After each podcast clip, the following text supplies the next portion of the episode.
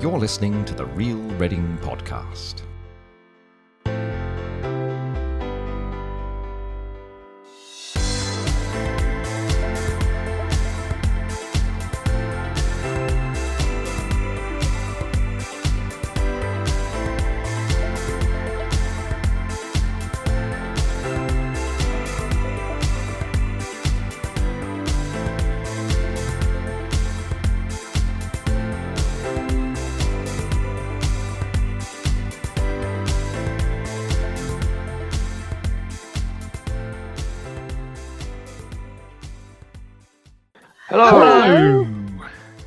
I'm Hugh Fort.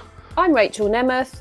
And I'm Tom Canning, and welcome to episode 124 of the Real Reading Podcast. Like us on Twitter at Real Reading Pod and search Real Reading Podcast Group to join us on Facebook.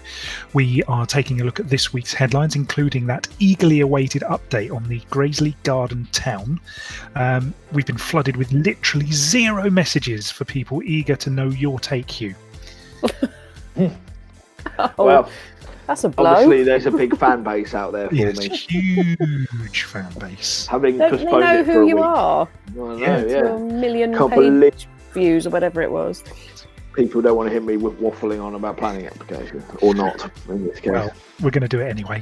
Um, we've also got news of Reading's own mass vaccination centre, which Hugh has been to, yeah. uh, and plus news that there sadly won't be a Reading Beer Festival again for the second year running. Um, however, I do have a slightly positive spin on this, and I'll, I'll we'll come to that. We'll we'll, we'll come to it. Um, however, before we get on with all that, and I suppose first of all, I should say, hey, Rach, Hey, how are you?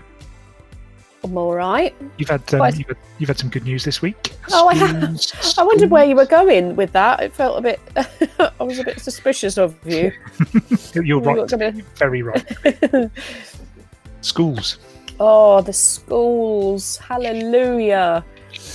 Yeah. Although How- the rumours sort of on what what day was it that um, was it Monday, Monday, wasn't Monday, it? Yes. although the rumours were kind of flying around and the, media was reporting on it through most of the day that that was going to happen, Yes. I refused to believe it and get excited until I saw it from Boris's own mouth that yes, the schools can return on the 8th. I the thing I love about all these announcements is that everybody goes, "Oh well, the media are putting it out there. The media is saying this. You know, why don't they just wait until Boris says?" You do realise that they are telling the media that that that's what's happening, isn't it? Well, of course they are. They leak it to see Yeah. what reaction they get to certain Yeah. announcements, and then I guess they can tweak things slightly Yes. if it gets a very, very bad reaction. Hugh, I'm not. That's not a conspiracy theory that I'm on, is it? That is, that's that's correct. It seems that way, yes. And I don't get leaked anything from the um, from Downing Street directly to me. Um, Do you but, Uh, no, me and me and Mr. Mr. Boris Johnson do not have a direct line. Sadly, I don't have a, a Boris phone that's red and flashes when Boris needs Boris Johnson needs to tell me information. Sadly, um, but yeah, it seems. Yeah, it, I think certain journalists on certain publications get briefed by or or quote unquote leaked Yes. to beforehand because it always comes out the day before. Yeah. And the information is usually exactly the same as what he says, and we all know what he's going to say. So I don't think there's some massive conspiracy here. I think it's quite a deliberate tactic. Yeah, like Rachel says, to get a bit of feedback before Yeah. before. Um, It and- seems it seems the national publications will take it in turn as well because the other week it was the Times, Monday this weekend this week it was the Guardian. Um, they they seem to they seem to sort of take it in turns to break this information. yeah, it tends to be favor- more favourable ones, doesn't it? The um, Yeah. the, the Daily Boris, sorry, the uh, the Telegraph, and the um, and the Mail tend to get a lot of uh, little leaks, I think. So as as you'd expect. So So sorry, we've diverged massively there, but Rach, you're excited. I'm I'm relieved. Yeah. Yeah. I mean, I know not everybody will agree with me that it is the the right thing for kids to go back, and I don't know what the policies will be on, like if you choose not to send your child back, whether there's any consequences of that. I would assume probably not at this point in time, but um, yeah. Like I said to you before we started, that there were- there was other things in the announcement, but all I heard was 8th of March and everything else was a bonus afterwards. Just yeah. Um, it's just it's the right thing for for our child and for us. Um and talking to a friend of mine who works in the education sector that apparently um, this is i'm just relaying information but the younger years um, uh, so key stage one which i think is like foundation year one year two were arguably the most affected year groups um, in the first round of lockdown um, because it's such a formative point in their lives. So um, I'm just so relieved, and we're so lucky that our teachers are already they're in place at, at the school already and teaching the the key um, key worker kids, so it's sort of ready to go. And I'm sure that the teachers, it, in some respects, will be. I know it increases the risk, and they're probably worried about that. But to not have to be producing so much homeworking material has surely got to be a bit of relief because our school has like gone above and beyond for for Zach's class, certainly of what they've produced. So it must take them a great deal of time to do it.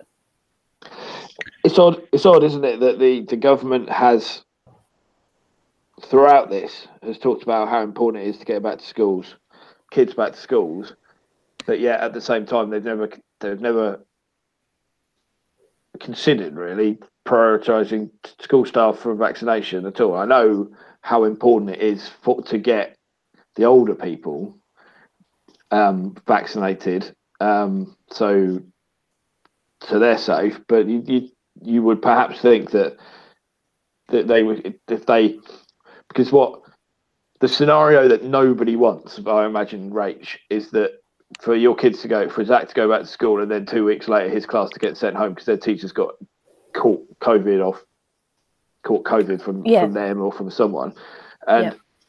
if the teachers had subsequently been vac- been vaccinated before they went back to school, that's a much lower risk of that happening. Um, but that that doesn't seem to have been ever considered. So you've got government with one hand saying children must get back to school, but also saying we're not going to vaccinate any teachers. And certainly from what we were writing about before Christmas, classes were coming back from school all the time. Thirty kids straight back at home, um, teachers off, support staff off, and I'm sure the schools will be doing everything they possibly can to avoid this. But if um, if that is the case, it's going to be it's going to be difficult for everyone involved to to manage to organise themselves and and you could you know from your point of view, Rach, if he go if he went back to school for two weeks and was happy at being back with his mates and all that sort of stuff, and then got got sent back again within a month, say because there'd been a a mini outbreak, so the te- teacher of one class was off, so they had to Yeah. come back for for ten days or whatever. That doesn't help anyone, does it? Really? Um, no, and I think emotionally we are more so in this lockdown since Christmas. We are seeing the emotional impact as well as the educational with with Zach, and um, especially because we can't get outside as much. And you're right, Hugh, that if you know we tell him you can't see your friends, you can't go to school. Oh, hang on, Boris says you can go to school. Yeah, you can go back and see your friends. And then two weeks later, yeah, no, you can't go back. Yeah, two more weeks off. It's just the emotional roller coaster of that, and it's so confusing to a child that isn't isn't able to understand all the ins and outs and whys and wherefores of it. They just know there's a bug and that it's really bad and we've got to be careful, but it, you can't keep moving the goalposts for them. So, totally agree. The teachers should have been prioritised. We can't expect them to put themselves um, in the front line for our kids. And but yeah, we're, we're not going to protect you whilst you do that. You've just got to take the risks, and it's it doesn't seem right to me either. Shall we just shimmy on? Um, I wanted to talk about not monorail, but motor rail. Oh, you remember we- love motor rail. Briefly, we briefly discussed motor rail towards the end of last week's podcast. Hugh, are you familiar with motor rail? Not in the slightest. And I did listen to last week's podcast, but I, I've forgotten this thrilling Rich. and riveting conversation. Motor rail. Rachel, do you, you remember motor our motor rail conversation from last week? I do. Are you, Okay, are so- you test? Oh, I thought you were going to test me Oh, no, then no, to no, see no, if I remembered what it so was. this motor rail was a thing in uh, oh goodness i've done some research but you know i totally forgot to look up the uh, the date so just going to very quickly wikipedia it um, motor rail dates of operation 1955 to 1995 and there was a little bit of 99 to 2005 uh, on So it's first quite page. recent. yeah well I have no recollection of motor rail in the slightest No. but in th- basically how it was th- this is this is how it went. Um, a chap called tim dunn on twitter who is the presenter of a very fine tv show called uh, the architecture the railways built. And i think that's on the yesterday tv channel. Um, he publicized a poster and map of motorail where you could basically drive your car onto a train at your local station and go somewhere. So um, this map has reading as uh, one of the one of the main platforms for it. And you go all the way down to Cornwall, uh, and it's a lovely little trip. And I I just I've been fascinated with it ever since I uh, ever since I found out about this. So you can you can basically you, you the, the idea was in theory you drive you uh, you got on at Reading, and you could just get go and sit in a carriage while your car is on the back of the train and go all the way down to St Austell in Cornwall, which sounds great, doesn't it? It's um, Yeah. it's, it's very uh, it's very much um, uh, Eurostar kind of thinking, and so. But uh, as I say, I have absolutely no recollection. I mean, 1955, I wasn't alive, but you'd have thought in 1995 maybe I'd maybe one of us would remember something. So anyway, I went on to Facebook and I put something on our Facebook group, the Real Reading Podcast Facebook group. Uh, no responses. So I'm thinking, didn't happen.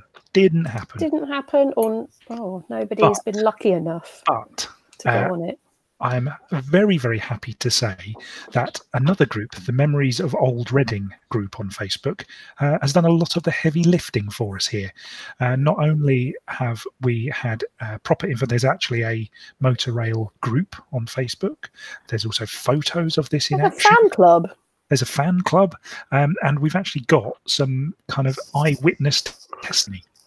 So uh, Richard Norton is the man who has posted the fan group and has contributed a couple of bits. But the key, the key information here comes from a, some comes from someone called Robin Goss on Facebook on the Memories of Old Reading Facebook group.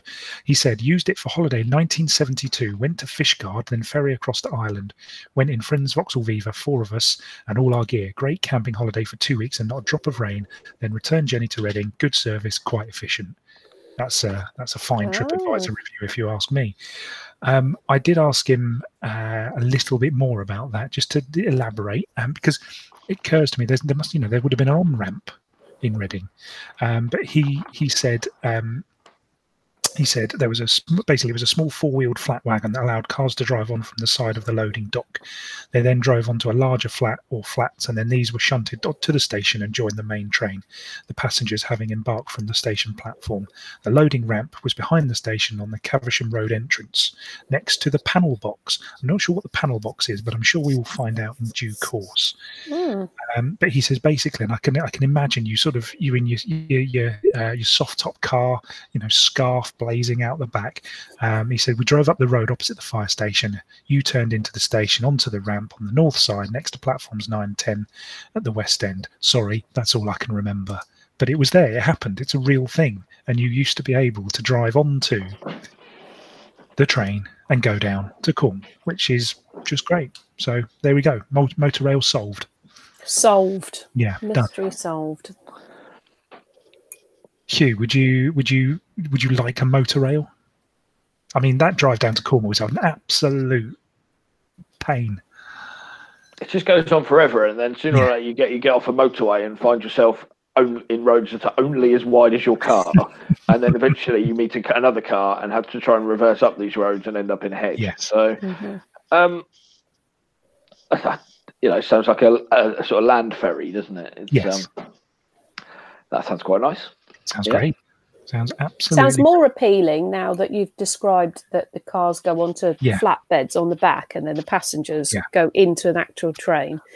I was thinking if it's like the Eurostar where you just drive into like a storage container and sit there for an hour, which is fine for an hour, but four or I- five hours to Cornwall would be really boring. Yeah. I mean, I, I remember working down there in 20, summer of 2017. I was working down there five weeks, and every Friday you'd have to. cut- It took me the best part seven hours to get home. Oh god. Oh dear, the amount of In traffic. Plymouth was that? Uh, Truro. Oh, Truro. Oh, just absolute night. It was the M5 that was the worst. That was the that was the worst bit. Mm. Anyway, so that's Motorail. Uh, if anybody does have any memories of Motorail, we'd love to hear them. Um, here is Jeremy with how you can get in touch with us. Get in touch with the team. Email hello at realreadingpodcast.co.uk. Find us on Twitter and Instagram at Real Reading Pod, and join our Facebook group by searching Real Reading Podcast. Right, we it's headline time. We go straight into the headline time. Hugh. It's your time to shine. Um, I think last week we uh, we put the listeners off. We we said come back next week for some Grazeley Garden Town news. Um, so Hugh, what is going on with the Grazeley Garden Town? That if people haven't read the story, what is going on? So the this was a plan, a um, not an application as such, but a uh, a plan between I think three councils: West Berkshire Council, Woking, and Reading, to essentially make what what would be what they call a garden village, which is fifteen thousand houses on a fairly big bit of land in Grazeley, which is on the outskirts of Reading, um, bordering. It's very close to the Reading Borough border. It's but it's in Wokingham, but it's also very close to the West Berkshire border as well. So you can see why um, the councils have identified this land as a way of building a lot of houses to try to reduce their own um, housing allocations i.e., we're building a huge amount of houses in one place for each of the boroughs so people can live there. Um, however, it doesn't. It, it- is stalling because it's too close to um, the AWE nuclear Yes, AWE factory. Burghfield. Yeah, and so Is that different to Aldermaston? Yes. Uh, it's very close to both of them, essentially, but it's closer to the one in Burghfield. But it's in what they call the um, detailed emergency planning zone around the factory. So this is the area which would be affected if there was any kind of radiation emergency. And the uh, Ministry of Defence says it's not safe to build thousands of homes there because because of the problems it would cause in the event of, God forbid, a radiation emergency coming from those two sites in Burghfield and Aldermaston, which are in West Berkshire. Um, however, the this is the decision which has led to the project very much stalling. Basically, they can't do anything, I think, because of this this this intervention from the MOD. However, it's led to a court case from the housing companies involved, which are Crest Nicholson, Hallam Land Management, and Wilson Enterprises Limited, who took West Berkshire Council to court and challenged the decision to extend the emergency planning zone um, through a judicial review, which is a very long and expensive, complicated um, legal procedure they their argument was the council had failed to provide sufficient reasons for the decision and the oversight and the decision making process was deficient. Uh, short story is this has failed. The the uh, the judge, Mrs. Justice Thornton, ruled in favour of the council, concluding it it did have to extend the zone, and the decision was based on a highly technical, scientific, predictive assessment that was conducted correctly by nuclear experts. Am I? Uh, um, so- I- go on. Sorry.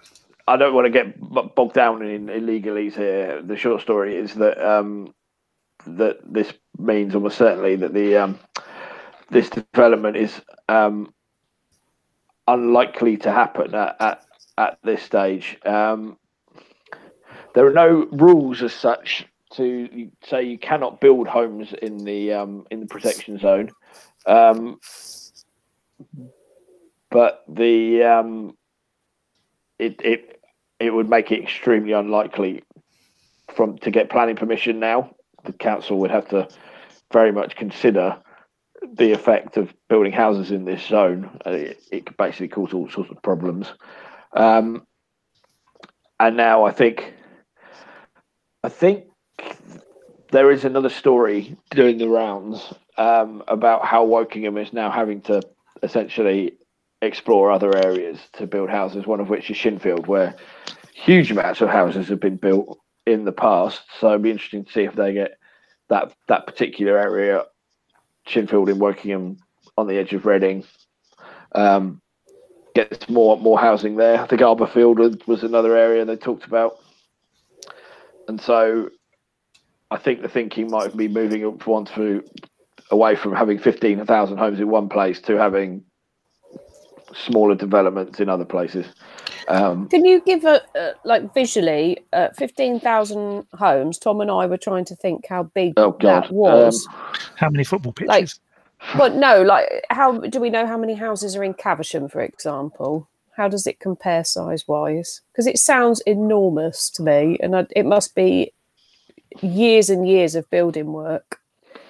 Oh yeah, yeah, ten plus, probably twenty years. Well, fifteen years. If you think that Station Hill in Reading is something like um, the the most, I think is something like nearly sort of eighteen hundred homes. If they if um, if they build all the homes that they they said they they want, and that's a ten year project in the town centre Oh, right. of which half of it's already been de- uh, demolished. Um, so what's that? Ten times that, roughly. So you're looking at a very long project. Obviously, they would build houses and, and open them. They wouldn't build all fifteen thousand and then try and sell them all after building them. Um, so I, I don't off the top of my head. I don't know any um how many homes there are in these places. But I know Lower Earley was a massive a massive um at, at one point it was the biggest housing estate in Europe.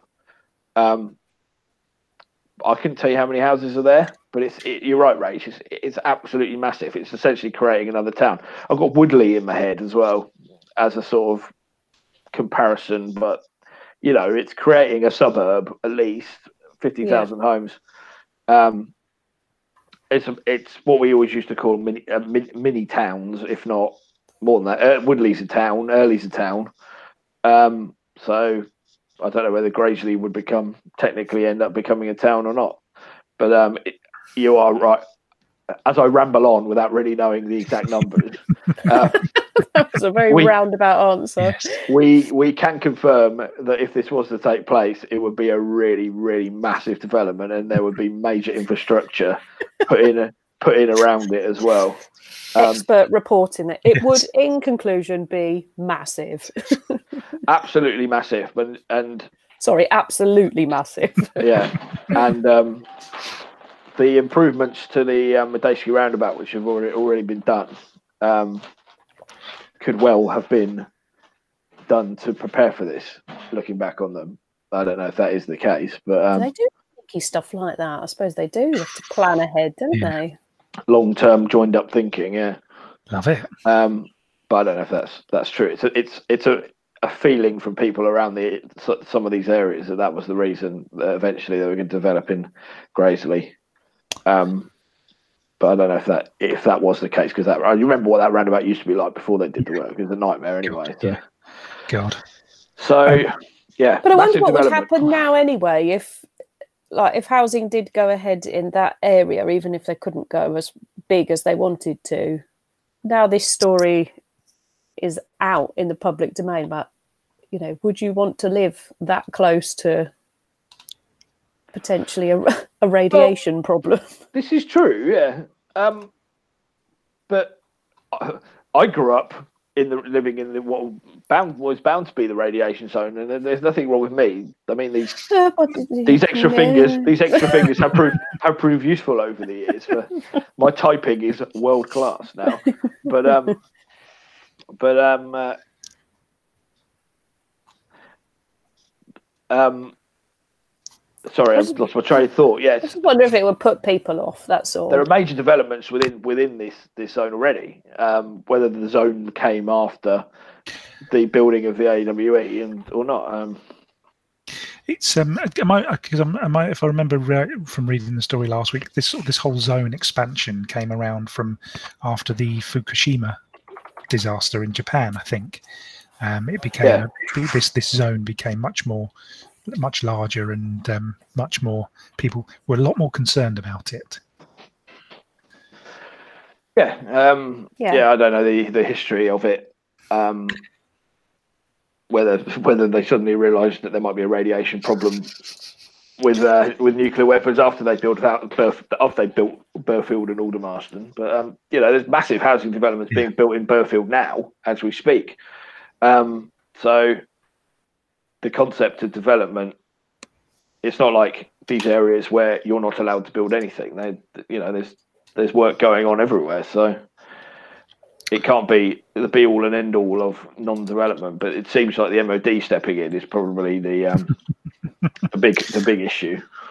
That's the We'll have, we'll have to see. It might come back, um, but it might not. And then you might see other houses. The long-suffering people of Shinfield might find themselves with another four or five thousand houses um, there. So we'll have to see. Should we just move on to the second story on our list? This is another. I'm, I'm afraid, Rach. This is another Hugh-centric one. Um, the reason Oh, the reason this is it's it's um it's because he went down there. He went to have a nosy. Uh, but this is the news that Reading has its own COVID nineteen mass vaccination centre at the Madejski Stadium. Um, Hugh, you went down there on Monday. Uh, yes, did. Yes. Um, I yeah, this is the new new um, test, not testing, uh, vaccination centre that has opened in the at the Madejski Sta- Madejski Stadium, and um, I went down. I went down on Monday morning for the opening, and I met the man who had the first jab there. He's a season ticket holder at Reading, which is nice. Yeah, and um, they did something like 96, I think, 96 vaccinations there when during the day on Monday. That's going to be upped massively to to the to the thousands. They hope, um, and it's um, very convenient location for people anywhere in Reading or anywhere in you know down the M4 or anything like that. So near the M4, fairly easy to get to, very easy to get to by public transport. Um, parking, um, not much activity because the hotel there's no one, very few people staying in the hotel. I imagine. I think the hotel's probably closed, and um, the mega store's closed, and um, there's no there's no you know there is football, but uh, you know the basically there's a, there's a real lack of activity around there. So it's a good place. It will be closed on Reading FC match days. Um, so, but the, you know you won't be given an appointment on those days. They're all they're all programmed in. So it's the AstraZeneca vaccine they're doing there. Um, I Did you get to have it? I haven't had it. I had to do a test to be able to go in there. And just stick a swab up my nose, which I wasn't really expecting. Well, it's not But, um, pleasant, is it? It's not pleasant, no, but I was I was clear, so I was allowed in. That would have been a bit of a bit of a blow to my day. What was uh, what was it like in there, Hugh? I, the one thing I really picked up on, and I didn't want to. It felt a little bit um, kind of you know besides the point, but the carpet in there is quite something. The carpet. I didn't really what on notice the earth are you talking about? Oh come on, the carpet was meant. It's it's it's very nineties. Right, where is the story? I need to see this jazzy carpet. Uh, I didn't really notice the carpet, but when we were there, there was a steady, a fairly steady flow of people coming in and out, which would be much more. They, they've sort of they were they had pods for the for the vaccinations, um, which they're going to they're potentially able to add many more to when it gets when it gets much busier. Um, obviously, they wanted to start slow to to get their processes the processes their processes in place, um, so they're ready for the um, increase. But it looked like a very smooth operation to me. Everyone was everyone was happy. Um, vaccines were getting done really quickly, sort of three four minutes it looked like, and people were people were saying how how quick and efficient it was, and everyone was very friendly and um, and it was fine. Um, there was no queue at all in the whole time I was there, um, which I imagine there will be once it gets gets busier. But um, looked like a very smooth operation, and the vaccination the vaccination generally seems to have been incredibly efficient, and the amount of people that they've done already in this fairly short period of time um, has been quite impressive. And so, with with um, Boris saying that every adult will be have their jab by July, that give that gives us hope, doesn't it? A little bit. How The come it was? Um, it says in the story that it was run by Oxford Health NHS Foundation Trust. How come? Uh, yeah, it's it health. The way health is um, divided up is very complicated. But Oxford seems to be in charge of a lot of stuff in the southeast. So they do. They've got one at the Kassam Stadium in um, in Oxford. That's Um, where my parents had to go this week for theirs. yeah, the three three sided monstrosity that is the Kassam Stadium, and um, there's one in Ails, Aylesbury as well. I think so. They, that I think Ox the the that health group is has been tasked with overseeing vaccinations in various different parts of the south, rather than um, the ones in Berkshire. For I don't know the ins and outs of why the NHS, how the NHS does things like that, but um, it certainly seemed like a, a smooth operation when I when I was there, and everyone was everyone was very happy, and you would be, wouldn't you? When you when you get your jab, you can sort of when you get the, the both doses of the jab, that is a major Yeah. thing, isn't it? It's a major sign that things are getting back to normal. I know there's talk of having to have it done every year and all, all that sort of stuff, but um, it, yeah, those sort of light at the end of the tunnel was a phrase which was used on numerous occasions, Frequent. um, frequently. Yeah, so so yeah, just you know when when we get ours. I've Um, just done the little calculator thing on the story to see when I'm going to get mine no, you'll get yours between July and September. if they carry on doing it in age brackets, right? You'll get yours before ours. Rude. so I, That I'm is dealing in unnecessary, facts. wasn't I'm dealing in it? facts. I'm dealing in facts. You are older. You're only just older. And as your senior, you should have more respect for me. Um, thanks, you. Uh, good luck to everybody going to the Reading Mass Vaccination Centre at the Madejski Stadium. Oh, the other Um, thing, sorry, the other thing to point yeah. out, which I thought was quite um, not not fun necessarily, because it, it means they've um they are they're using the directors boxes um for anyone who who feels a bit funny after having their vaccine. You get to go and sit sit and look at the pitch in the um in the in the boxes at Madejski Stadium. That's where you that's where they go and sit with you if you have a have some, any kind of Oh, wow. reaction. So. So while I wouldn't wish any, anyone, you know, don't want anyone to have a reaction to it. yeah, hopefully that um, was empty. yeah, there was. Yeah, there no, there were no problems in the time I was there. Um, that's that's sort of hundred.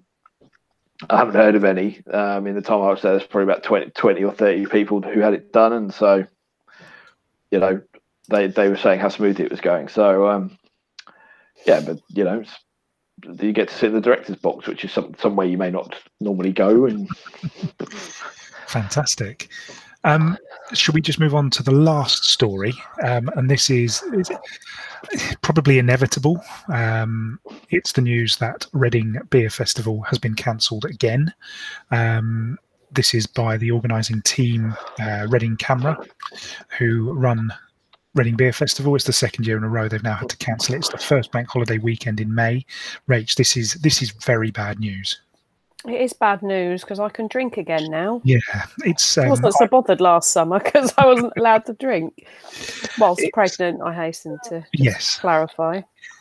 um, it's it's obviously it's it's just going to come too soon. I think um, the, one of the main reasons that the, the the CAMRA group, the Reading CAMRA group, said they weren't going to be able to put it on was just the sheer um, logistics of getting it organised and set up, and um, you know the the cost it would take to actually put it on and then have to cancel it, um, as they as I think they would have done last year. I would imagine they'd already started planning for last year's event. So um, you know the sheer logistics of the of the situation in terms of putting on a beer festival, plus you know the idea of having I think it's usually about fourteen thousand people over a weekend.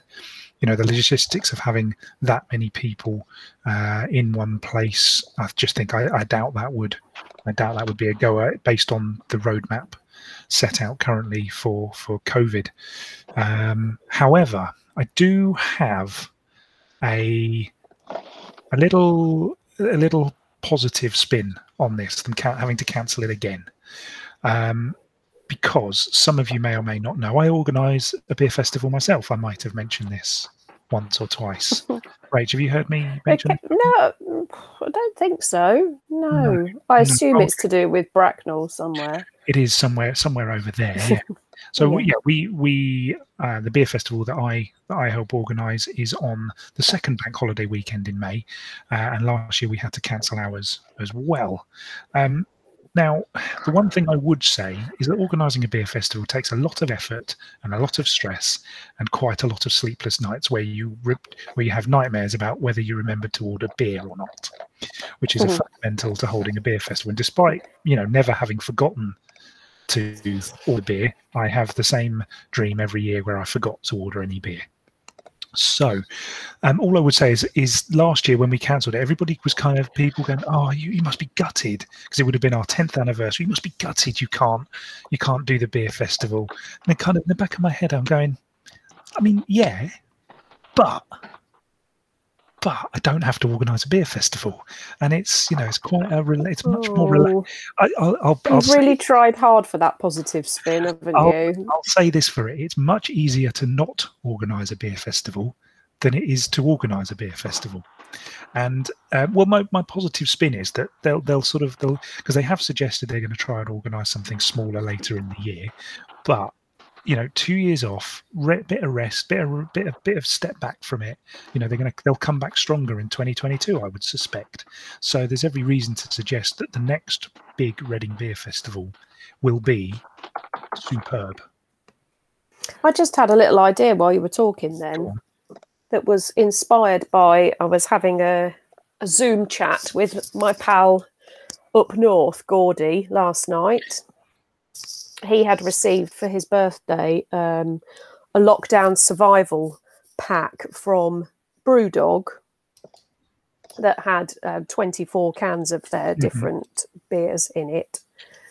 Um, and I was thinking, like, instead of having your beer festival, could you you could organise with the breweries that would normally be there or have ale there to have festival beer festival packs that people could buy that had like four different bottles of of beers or whatever in and then you, they could sell so the the breweries would still profit from it. People could have their own little beer festivals at home with a selection of different ales that they could have bought whilst they were there you've still got to organize organize shed loads of stuff and deliveries but you know you know, it, it, it sort of you'd be yeah, doing that anyway if it was going ahead that itch of wanting to organise something. So yeah. Yeah. you're right. You're absolutely right. that'd be quite a good idea I'm I'm hopeful that there will be some sort of Reading Beery festival-y thing later in the year. We shall uh, we shall see. But yeah, maybe by the august bank holiday things will be okay-ish enough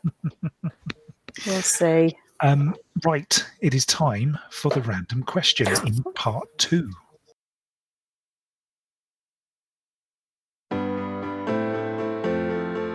The random question. oh It's part two. It's the random question time. Um, so this week's random question Where do you mind not? No, hang on, I've got that the wrong way around. It's written here in big letters in front of me, and I still can't read it. Where do you not mind waiting? So where, where is it you go? I mean, to be honest, I'd happily stand in any queue at the moment, just for the for the sheer normality of the situation, any queue whatsoever. But where where would you not mind queuing right now? Oh gosh. I think I'd I'd quite happily queue to go through the turnstile at any football ground in the country. Don't mind any queue. Yeah, standing in a, in a queue at a bar Yeah, at the oh, minute.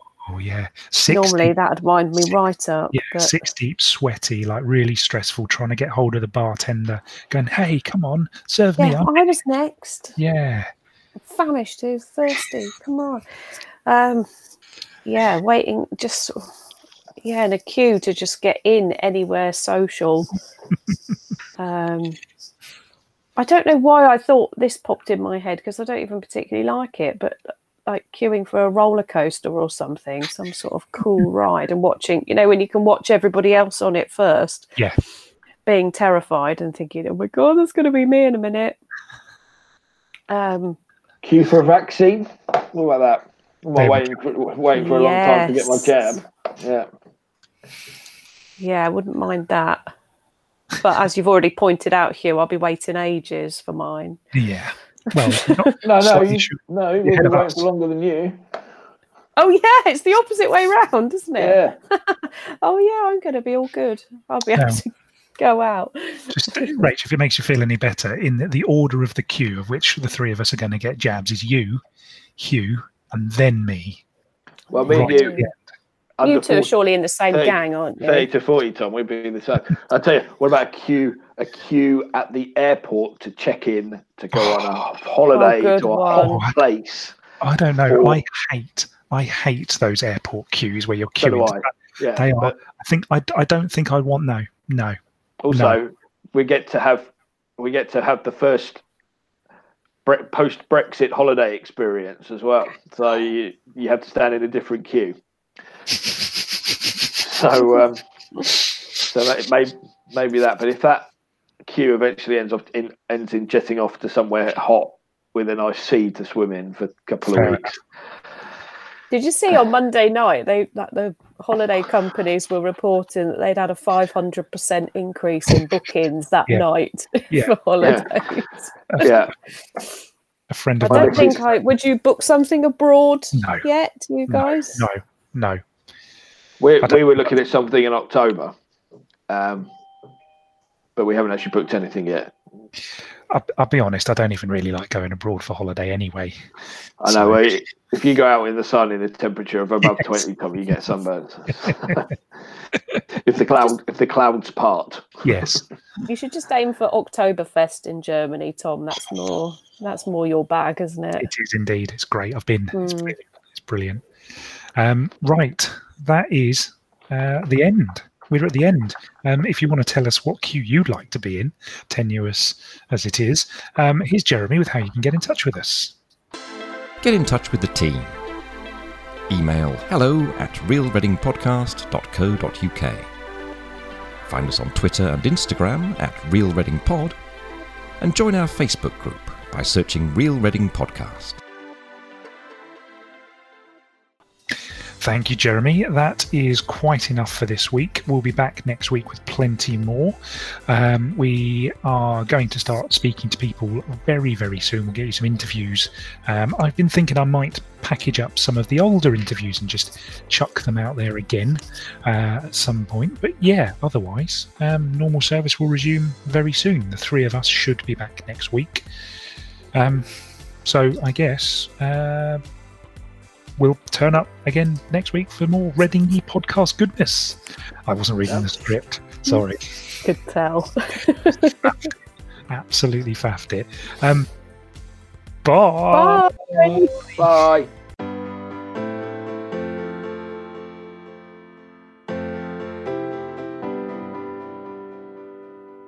You're listening to the Real Reading Podcast.